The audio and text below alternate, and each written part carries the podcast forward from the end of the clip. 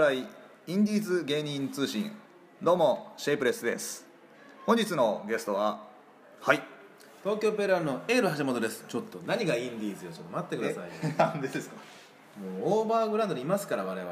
オーバーグラウンド？そりゃそうじゃないですか。まあそうですおテレビでよく拝見拝見させて。嫌味が入ってる時いやいやただね最近バイトでお忙しそうそうなんですよ本当に インディーズ芸人ではいやもうバイトが忙しくて本当にあれなんですけども。相方のユンボさんびっくりしてましたけどあのバイト某某宅急便で週5であいつ働いてるって。そうそう週5で今働いてるのよ。そんな働いてる。12月週5で働いてますからね。配る配る。今今問題になってたん知ってます？あの佐川急便かなんかでしょ？あれ佐川の人がああやってるんで大和運輸なんですよ僕でも大和運輸もどっか練馬かどっかがなんかもう全然手が人手足りなくていやでもね本当にいや。今ねやっぱねアマゾンあをはじそうですよね。めはい。すごいんですよ。すごいんですそういった意味で。いわゆるもううーん人がで人手が足りない状況みたいな感じで、やっぱ入ってきてもすぐ辞めます？い、やそんなことないそんなことない。はい。あのーこんなこと言うのもあれですけどやっぱりあのー某 S 社よりもはい。ちゃんとしてますから、ああそうなんです Y 社の方が。はい。ええ そうなんですね、はい。あれあれ自転車ですか？僕はあのー台車を使って。あ台車の方ですか？はい。自転車あれでっかいじゃないですか、うん。後ろのあのあれこけたりしないんですかね？いやそれはないですよ。ないんですか？あれ皆さん。安定性ちゃんといやちゃんとちゃんとちゃんとそれは本当に、うんあれでいつも邪魔だなと思ってでっかいのあれいやでもねああやって、えー配達の仕事をすると引きこもごもっていうか本当にねい。ろんな人生模様見えますよ。あそうなんですかやっぱクリスマスの日とかで配ると、はい。本当に華やかなお家もあればもう一人で60歳ぐらいでそんなこと考えながら。いや本当に幸せそうっていうところで、はいはい。本当に不幸せな人がしか住んでないようなとこなんですけども実際はねそこにの60歳ぐらいの、まあ、おじいちゃんとか初老の人がどうやらもうどうやらもう100%お母さんですね。田中一郎さんとします、はい。田中初江さんみたいなお母さんっぽい名前の人がクリスマスに米をはい。米を送る。はい。でそこで共同玄関共同トイレみたいな人が、はい。そこで俺わわわわ私は配ると。いやもう本当になんでしょう。でそこのまあ60歳ぐらいのおじさんが、まあ「ごめんね寒い中ありがとう」とかいうそのね なんだろうこの悲しさというかああうん寂しさというか寂しさというかでもいいですよでもああいうの。だから昭昭和チックな、うん、あの人生っていうか、まあ、人っても結局はまあ生きてればあー、こうほっこりするっていうんですかね。なんか何かしらあるんだろう親怖いというかね。他にはないのがまだあるなと思って。まあ、うちもちょっと今田舎なんで遠い。田舎なんで、宅急便の人すんごい大変なとこなんですけど、大変ですよ。ああなるほど。そんなことを皆さん考えてるんですね、うん面白い。宅急便。あのなんか人生を垣間見る。はい、はい。あのペールワンさんといえばあの西口プロレスの実況解説ですえ実況と解説ですか？えはい。実況は橋本さんがやってそうです。あで解説が解説って何すか？解説あ今のまだ聞いてますが聞いてませんねとかそういうことですね。ああがユンボさん。はい。ああなるほど。あ一応役割役割ありますね。まあとり簡単に言うと実況者がはい。初心者レベルの質問をして解説者が高レベルの、えー回答をすると。あ今のはどこ聞いたんですか？円髄に入ったんで後頭部が痛いですとなるほど。そういうことです。実あ況と解説簡単に言うと。なるほどうん。あれゲストでいるんですか？たまに。おたまにいますね、えーあそれこそえー、なんでしょう、えー、熊田曜子ちゃんとか。え鈴木亜美ちゃんも一度来ました、マジですか？はさあすごいですね。えそんな人が。いビートゲダーしましたよ。一緒にもうなりました。確かに確かに。はい。ええあなるほどあそんなそんなとこ？あの西口プロレスは一時2006年から7年前、2年間ぐらい ABEX と一緒に仕事してましたんであ。A ネーションとかの前座であゆが歌ってる横で我々西口プロレス試合したりして アリーナそして会場の外我々かみたいな そういう状況で売店とかでやってました。え。たこ焼きの横で試合してました ええでもそれはそれは楽しかったですよ。僕も本当に人生で初めてですよ。何かの手違いなんでしょうね。はい。あゆが泊まっているホテルに僕シングルで一人で泊まらせていただいて、ええもうそれこそ神戸の一番いいホテルに、はい。まあまあまあ夜景がドーン見えるの。まあまあまあそういう状況が12年続きました。よ西口プロレス2006年7年。ぐらい ABEX 時代ありました。今はそういうのないんですか？ないですよ。ABEX とか松浦社長のうちも行きましたしね。当時。えすごかったです。すごいすごい。すごいすごいですで本当にこれマジで ABEX の当時松浦さんに「何でも手に入れましたよね」そうだなとか言ってえ「今欲しいものは何ですか?」えはいうーんうーん何にも何でもあるしなあそうだ。もうこれこそ、えー、2006年7年を思い出してください。東京タワーがどうやら新しいのできるらしいね。はい。じゃあ今度新しいのできたら古いその東京タワーを俺買うわ。マジのトーンで。へえマジマジ？俺絶対買うえへえそれでも金持ちは発想が違うわ。そうですよね。すごいな。それ買ってどうするつもりだったんですかね？いやそれこそ ABEX のなんかあそこの、えースタジオとかねあいろいろあそこないろいろあるかあるから。あなるほど。そういう感じか。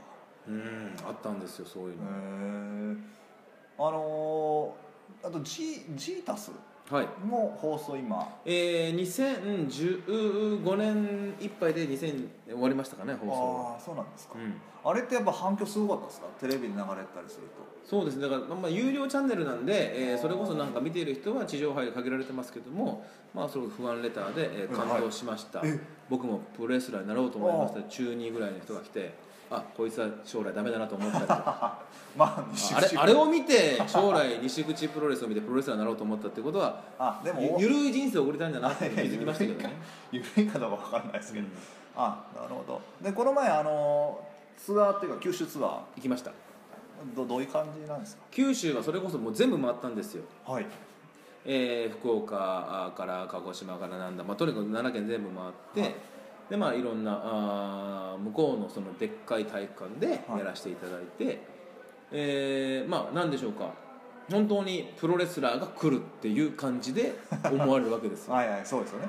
だから僕らはお笑いだって言ってるけど、まあ、広告っていうか、まあ、チラシには西口プロレスがやってくるっていうあれだから、もうプロレスラーが来るっていうことでで佐賀テレビ主催だったので佐賀テレビさんの番組に出たらはい。まあなんでしょうか。あの我々を芸人でプロレスラーみたいな感じでこう呼んでいただいてこんなこと言ってもらっていいですか？みたいなちょっとしたはい面白そうなフレーズをいちいち確認されるという。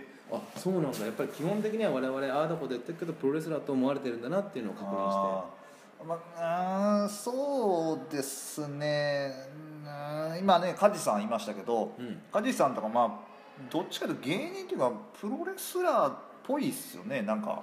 だからプロレスっていうのがあの昔、えーゴールデンタイムでやっていた頃のおアントニー猪木タイガーマスク全盛期とは違って今ちょっとまあまあまあまあ、まあ、簡単に言うとそのアングラといいますか、はい。あーインディーズまあ、そういう感じになってしまったんであんまり境目がなくなっちゃったっね。あそっか。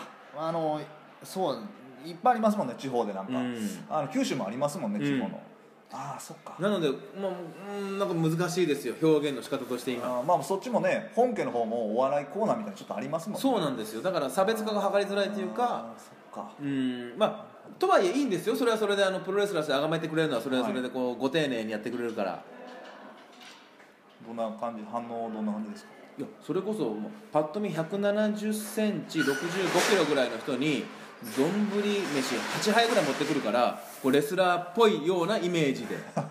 もっと食える的なね。はい。だからそういうなんでしょう狭間があるんだけども、まあ、そういう衣食、まあ、食に関してはまあまあ振る舞っていただきますし、はい。まずどこ行っても。はい。で、えーあと何でしょうか、まあ、お笑いと思われてないからちょっとしたジョークを受けるというね、ええ。あハードルが下がってるっていう。ええ。その辺の利点はありますけどね。あー。まあその、まあ、今ねあの、うん。ネットとかで、まあ、普通にテレビ、まあ、テレビっていうかその簡単にねあのプロレスが見れる時代なんで、うん。その西口プロレスが来た時に試合が内容がちょっと物足りないぞみたいなのはなかったんですか？まあ大体我々6試合やるんですけどもそうですね。6試合中6試合がそういう声ですね。全部ですよ。ええ。こんなもんなんですかって。はあ そう、ええそそらなんて申し訳なさそうにするんです。いいやしませんよ。明日があっての人間だろうっていう。それ一点張りでなんとか。そうだ。今日完全燃焼なんて思ってませんから我ああ々なるほど。明日を思っての試合ですかあら。そうですもんね。で皆さんもそうでしょ。見てる人も明日何しようこれしよう。今日はこれしようだけど明日も何しようと思ってきてるでしょ。と、はいああ分かってくれますよ。あ日本人優しいから。そうか。そうですね。怪我しちゃダメだ。今日は今日なりの全力投球したんですね。そうです。っていう形で丸子さんおります。なるほど。あのー向こう行ってツアー行って、はい。あのーまあ試合終わって、はい。何をするんですか？美味しいものが食べたり、まあ、大体その打ち上げ的なのがあったりして、はい、えー、それこそ、えー、何班に分かれたりとか、はい、えー、あったりするんでも合同で食う時もありますし、はい、それこそあの向こうの社長さんとかと、はい、えー、飯を食う時とか。それはもう何でしょうか？なんかあのいたたまれなくなりますよね。なんでしょう？その小力さんとかと一緒に行くわけですよ、はい。はいはい、そしたらなんかあの主催者の人みたいな人は一応我々のことを DVD で見たりして「はい、どうもどうも」ってやってくれるんですけども主催者じゃない人は小力さんが知らないわけですよね。で、えー、最初は「どうもどうも」って言ってるんですけども、えー、何人かのその店の人と同じ T シャツとか着てたりするにあの雰囲気が、はい、もう知らないですからこう店の人と思われて「あれ持ってきて これ持ってきて」「イカゲソが遅いじゃないの?」とか言われてこう苦情まで受けるという その何でしょう。そういうのもあったりするんですまあ体もそんなに熱くない人多い熱くないですね。ペラペラですね ことがあったんですね。九州はありましたよ。移動はチャーターですか？いや移動は、えー、みんなバスで本当に、えー、何でしょうか40超えたレスラーも結構多いんですけども、はい、えー、朝8時ぐらいから「はいはいはい」ですよもう。もう「いますか？はい」ああもう「てんこてんこてんこ」将来本当に刑務所入った時には役立つぐらいの毎日天候でしたね2週間そうなんです。それいなくなったら困るから帰ってくるお金とかどうするのとか。まあまあまあそういうのもあるでしょうけど、まあ、とにかくやっぱ一応とはいえみんな必要な人間なんで、はい、えー、まあ、乗り遅れることもないようにということで。まあ、だからでもねその小学校とか中学校の修学旅行とかは、はい、あまあまだみんな自我が強くないからい。いですけど、やっぱみんないいおっさんですから。まあみんなこう自我が強いからもううん。もうそう。ね九州ということで長崎だったらもうちょっと平和の公園をもっと見てみたい。写メ撮りたいとか。そうそう。なんで20分なんだと。40分ぐらい撮れ。平和の公園を境になんかこう揉めたりとか。なんかこうわけのわからない状況が ね平和なのに。そうなんだ。そういうのがあったりとか。左になっちゃった。いやもうありましたよ。だから本当にやっぱおっさん同士がおっさんのね なんでしょう。集団行動って本当難しいですよ。おっさんの集団行動は本当むずい。確かにはい。まあ、俺はいいとか言うと腐るほどいるから、はい、どこどこ行きませんか。俺はいいです。前見ましたから。はいはい。え？重ねてんな人生みたいな。みんな初体験じゃない人多いからどこ行ってももう九州見ましたよ見ましたよ、はい、ゆっくりしたいとそうそう。あのまあね皆さん携帯持ってるから、うん、携帯の充電とか大丈夫でした？いやそれはまあ大丈夫ですけど大丈夫ですあの。そういった意味だとアントニオ小猪木さんっているんですけども、はい、小猪木さんって人があの過剰にサービス精神旺盛なんで、はい、なんでしょうか、えー、まさにタコ足配線。八八股のいつも持ってきてくれるんですよ。八股の、えー、ソケットを持ってきてくれてみんな充電しなよって。みんな充電しないとそこのビルがね電気代を払ってるんですけど結局は。そうなんえー、こういうのがドンと1個刺すと8人こう充電できるという状況がいつもできてるっていう。なんでそんなお世話お世話おせっかい？いやまあいいまあまあ根がまあサービス精神あるんでしょうあの人は、えー、そうなんですね。そんなことないです。あの体のメンテナンス皆さんどうしてるんですか？なんかあのガノさんのフェイスブックとかいつも体が痛いとか、まあ、素人なんで、うん、あれはまあ何でしょうかこうねいわゆる樹木を引きたいていいんですか、えー、まあ。心配してもらいたい。かまってちゃんっていう症候群ですよ皆さん。簡単に言うと本当に何でしょうか？エクササイズですから西口プロレスって。誰も別に体も痛くならないですし、はいはいまあ、6時間以上寝れば大体治るような ダメージが負わないですしそうなんですか、はい、見た目が邦彦さんのは結構がっつり蹴ってたりするんです大丈夫ただねこれが本当にあの西口プロレスに関してですけども本当になんかうまくみんなあのうまやってんですよ。こうダメージが与えないようにきっちり。その辺のうまさは西口プロレス一番かもしれない日本で。ああそうなんだ。はいとはいえやっぱりアクシデントっていうのはラブセクシーヤングっていうのが11月の大会で眼下底骨折しまして、えー、12月1月2か月ぐらい休場なんですかね、はい、えー、来年か今年か分かんないですけどあの休場になるっていう可能性も。結構ですね。だって本物のプロレスラーですら眼下底骨折結構それで引退する人も、はい、見た目が邦彦っていう男のドロップキックをバーンと食らってまあ、これ食らって眼下底骨折ならまあ格好はつくんですけども食らった後にそのラブセクシーヤングっていう人が倒れたところに見た目が邦彦が落ちてきてお尻が目に当たってっていう一番このなんか情けない要はヒップドロップを顔面に食らったという状況で眼下底骨折になってで医医者が激しい運動はしないでくださいと言われて西口の DVD 見せたらあこれはいいかもしれないですねと言われたっていうちょっと落ちまったんですけどもあでも、えーヤングはいやややっぱやめときますとほど確かに。もしかして何かあったら。そうですね。失明とかちょっと怖いですよね、はいはい。あなるほど漫才は一回もしなかったんですか？ん？ペールワンとしての漫才をその九州ツアーで。してないしてないです。あ。もう我々実況うーいつも漫才はねこのシェイプレスでやらせてもらったりしてるんですけども、えー基本的には実況と解説で何でしょう？えーもうアナウンサーみたいなイメージで皆さんは見ていただいてるっていうか特に実況とかは。そんな感じでしたね。いろいろこうなんだ広報的なコメントしたりとかしてましたよ佐賀のテレビですけどもこの、えー何月何日何日何日で来てください、よろしくとかは向こうのアナウンサーと一緒にやったりとか。でも実況解説ってそのね普通のプロレスの実況解説は本当に真面目に伝えるのが放送じゃないですか、でも、はい。西口の場合は笑いを取るっていうのも一つのね。まあまあまあまあだからまあまあ方法方法論というかやりこつというか。盛り上げるためのはいツールなんで、はい。それがありありきっていうかね、うん。一つの武器というか、はい。あので特徴なんで。だからあれってやっぱり滑滑るっていうかそういう場合すごい焦り,、ま焦ります？いやこれがねあのもう裏話もうこの番組ではせっかくするんですけども、はい。時折この技はこういう技を言ってくれって僕に実況の方にオファーが来るんですよ。例えば円髄切りをはい。後頭部抜き打ちキックって言ってくれみたいなのがいるんですよ。はで僕は基本的に全部受け入れるんですね、はい。それつまんねえだと言わずに。で言いました、はい滑りました、はい。打ち上げになりました、は現地のプロモーターに「橋本君あれっす。いまいちだったね。俺じゃない」だけど僕はもう偉いですあ。あすいません。僕はもう受け入れるあー。あすいません。ちょっとそう思っちゃったんですよねなんつって。その後輩先輩今いらっしゃいますけどもこの技のオファーこういう名前で言ってくれ。これは僕正直苦労してます。ああそうですね。それいいあ。自分で作ったのはいいんですよ。は受けようが滑ろうが。いはいオファー受けてこれで言ってくれってたまにいらっしゃるんです。あで滑る。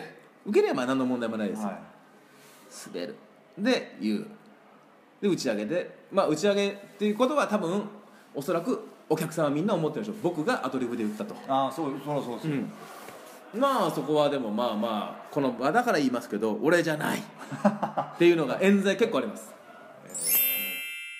今日嫌になったっ嫌になってたこもうええわ俺みたいな。あえー、っとね九州ツアーもそうですけども同じ技を同じパターンでずっとやる人とかいるんですよ。あそれは、えー受けてればまあいいんですよ、あはいはい。受けなくても、まあ、頑固な人がいるんですね。はい。受けなくてもずっとやる人。それをこっちは実況しちゃいけないですね。あ A からさ B そして CD ドーンっていう本にはつもりです、はい。でこっちを声張って言いますよ、はい。A から B そして CD シーンこれを2週間やってごらんなさい 確かにそうですよね。うほんと全身にポリープできますよ。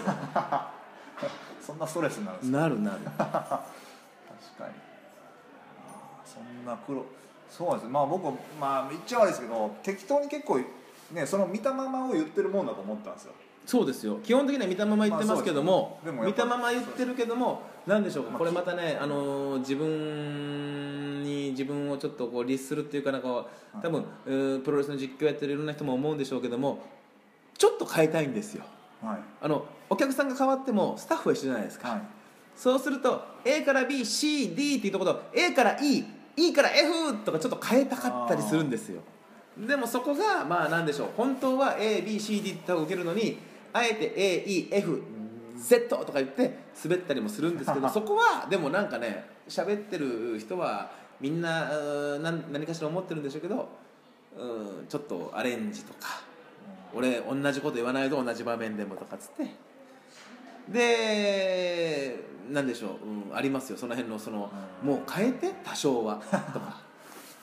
受けてないところ受けてりゃいいんですけこれまあまあ今15周年どですか、はい、はい、もボアと同期ですね。ねうもうはい。ベテランの方って結構そういうの多いですよね。誰々と、まあ、例えばベッカムと同期とか。はい、僕らはボアです、ボはい、ボアの日本デビューと同期です。はい、どこまで行くんですか西口プロレス。死ぬまで。さあこれが本当に難しいところで今まで引退の人がいなかったんですけども、はい昨年の12月の27日の西口プロレス最終興行でじっちゃんという人が初めて引退をきっちりする試合がありましてだから今後もしかしたら引退試合というのが増えてくるかもしれません。これはうーんまあ言っても平均の年齢が40歳ぐらいなんで これ本当に結構あの何でしょうか。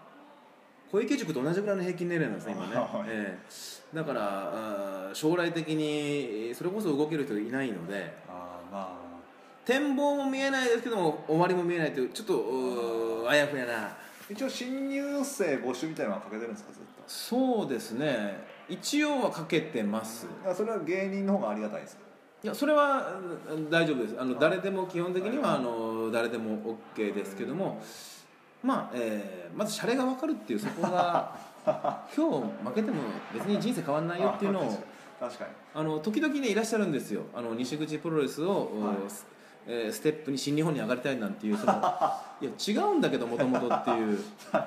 それバックボーンにするんだ。そうなんですよ。インディーから僕這い上がってに将来新日本になんていう人がいるんでそういうのも、うんじっくり話聞いて定常にお断りするんですけどもまあまあまあ、えー話、えー、シャレが分かる人とまあ、えーなんでしょうかね、まあ、とととにかく年功序列を守るちゃんと守れる人はいえー若さよりも年と、まあ、まあ年取った人の方が偉いんだっていうのを分かってくれる人が、まあ、絶対条件ですけども西口先がちょっと確かに分からないですね。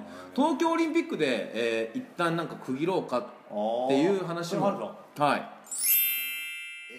お笑い KGB あそうです。KGB にペールワンさん出たんですよね、はい。でその時にユンボさんにちょっとちらっと聞いたんですけど、うん。なんかこう楽屋が一緒だったって。たけしさんと？違いましたっけ？一緒一緒一緒。それどんな感じでした？えー、っとねどんな感じというかまあたけしさんは楽屋は別にあったかもしれないんだけどたけしさんが我々のいや欧米に来たわけですねたけしさんが、でそれがななんていうのかな。やっぱり俺は部外者だなと思った。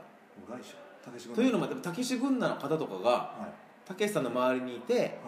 要はビートたけしっていうその王様たけしさんの周りに皆さんがいらっしゃると。いう同じ部屋なんだけどもその軍団の皆さんとかがいらっしゃるところでもう壁ができてて我々は一応同じ部屋だけどももう深い厚いカーテンがそこにはあった。あでも軍団の皆さんもたけしさんも別にお前らこっちみんなって空気はないですよ。でももうこっちはやっぱりあたけし軍団の皆さんたけしさんっていうその同じ部屋だけども目に見えないやっぱり壁というかオーラというかあそういうのがあってなかなか近づけずに。あまあまあだからその軍団さんの多分役割としてはまあ守るというのは多分、うん、壁になるっていうのは多分あると思うんで。いやで軍団のだからそのそれこそなんだ、えー、何でしょうか、えー皆さんもう、えー浅草キッドの水道橋博士さんああーとかグレートゲデウさんとかもたけしさんが来られる5分前ぐらいにやっぱ電話が入るんですね。たけしさん、はい。そそろそろ来られるんでっつったらみんなもう立ち上がってバーッとうん寒い時期ですよ11月の後半の、皆さん体育館の前のろもういわゆる野ざらしの風が吹く中たけしさんの迎え迎えるという状況ででベンツがバーン来てたけしさんがドーン降りてで皆さんが「おはようございます」ってたけしさんがさっと入られるっていうそのまあなんでしょう、えーもうもうもうもうもう我々にはもう入る入る隙間もないというか。うん、あの儀式といいますかそのたけしさんが来られる時の。ああすごいなーなんて思いながら見てましたよ。へえそうなんですよ、まあ、絡みは全くなしですか？ライブで。あライブでは絡みありましたよ、えー僕実況解説で一緒で、えーたけしさんが横にいらっしゃってえーまあ、時間試合の時間が少なかったんですけども僕は何回か「たけしさん今のいかがですか?」っていうそういう振りはできたかなっていう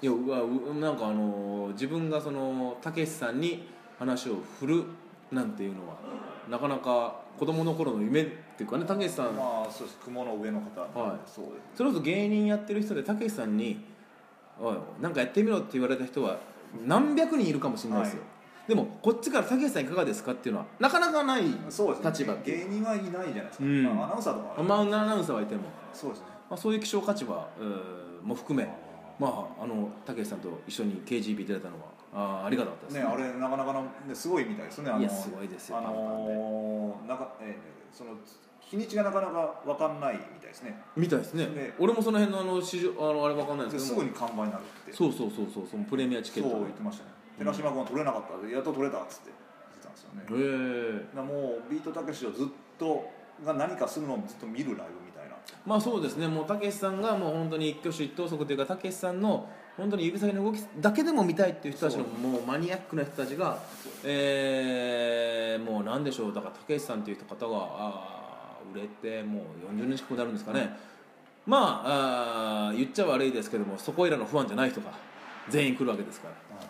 まあなんでしょうか。あーいわゆるお笑いライブとは違います。よ空気からして、うん、でとはいえあの厳かでもないっていうのがまあたけしさんのねあのやっぱお笑いをな、まあ、映画監督がやってるけどもやっぱお笑いっていう冠がやっぱあの人の中でもたけしさんの中でもう一番すごいんだっていういつもねおっしゃってるうその空気感が出てましたよ、もう名前覚えられてますよね。いやいや結構演芸館でしたっけ？3回ぐらいあってます。いやでもでも多分まああのあんああんちゃんですよ。ああやっぱそんな感じですねええもういやでも最初会った時はびっくりしました。もう本当に緊張しましたよねたけしさんと。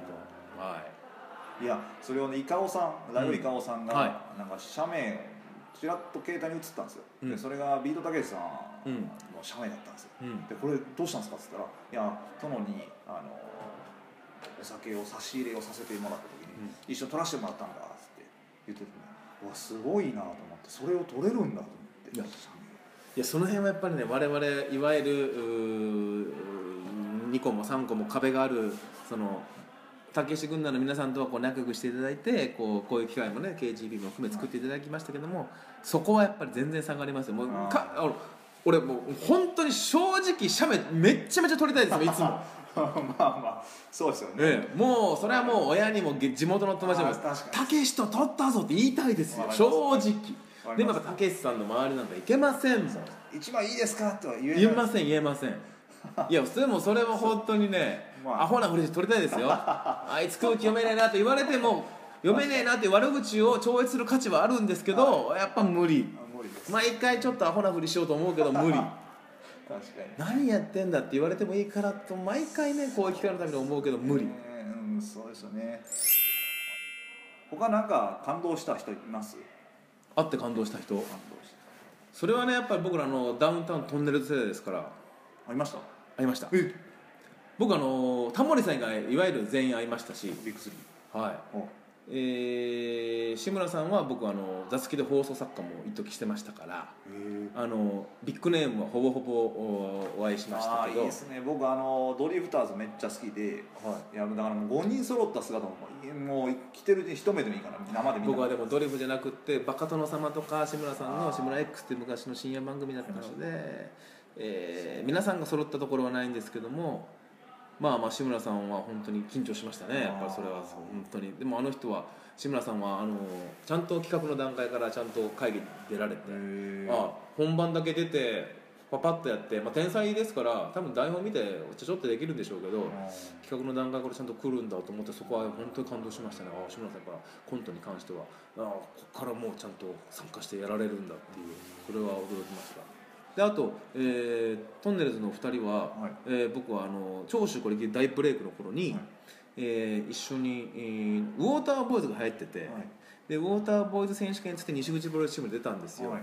その時にやっぱ、えー石橋貴明貴さんっていう人のやっぱキャプテンシーというのにびっくりしまして、えーそれは何て言いますかそのういわゆるカメラが回ってないところで「おい西口何なんだよお前ら」っつって声かけてくれたりとか、はいえーそれこそ何でしょうか？えー学生チームがいたんですよおい学生ビビってんじゃねえよ」なんつって声かけてくれてあー。こうほが朗らかにしてくれてああいいですねそれ。今日ああ助かりますね。おすごいなこの。でのりさんはのりさんももうテレビっぽくてもうテレビで見たまんまで柔らかい物腰で「あのおはようございますよろしくお願いします」あもうこちらこそよろしくね頼むね」なんつって「うわいい人だ」みたいな。そういう役割いいですね。あ声かけてくれるのはいいですね。いやありがたいですよ本当に。それはすごいこっち楽になります楽になりましたレジェンドいっぱいいましたよ。そのレスラーだと天竜さんしかりね長州さんしかりいろいろありましたよ本当にプロレス西口プロレスでこの何でしょうか一応プロレス畑に、えー、片足突っ込んでると、うん、それこそ、うん、ねあのもうレジェンドの三沢さんね三沢さんも含め。ええー、あ会いました会いました。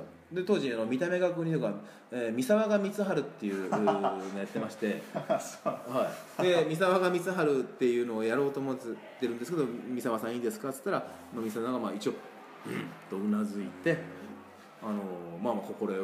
えそれはあのノアの時ですか？ノアですね。あ。ノア時代で、はい、三沢さんがなんか楽屋になんか最後うん花束をなんか渡すような大会の時に、えー一応こうミニ沢があミニ三沢が光春っていう見た目がうねぐが挨拶に行かなきゃまずいんじゃないかっつって我々は挨拶に行った方がまずいんじゃないかって言ってたんですけども 本人は絶対行きたいなんて言うから、まあ、連れて行ったら まあ三沢さんは快く「あ全然やってくれ」なんて言ってくれてあいいななんて思ったりして。これあの俺結構よくねいっつもぼ僕野球好きなんですけど大概こうなんだかんだ飲み屋で言ってて、はい。ああ当たってたからちょっと公に言っとけばよかったみたいなのがあるんですよ、大谷今年166キロ投げます。これだけ必ず言ってください大谷翔平166キロ投げます。そして、えー巨人が優勝う日本一になります、えーあとう予想としてはなななんですか？占い師ですか？あ僕結構こういうの当たるんですよ。ですか？はい、2017年の秋にベッキーがどえらくあの復活モードになります。間違いない、あそうなんですか。はい。はいわかりました。はい。で、えー、r 1の優勝が銀座ポップという人がほんまですか？それ。え優勝します、もう面白いですけど。はい、わかりました。はいこれはあの間違いないんで。わかりましたはいじゃあ以上東京お笑いインディーズ芸人、えー東京ペーロワーさんでした。ありがとうございました。いい感じだった。はいじゃあどうもありがとうございました。また会いましょう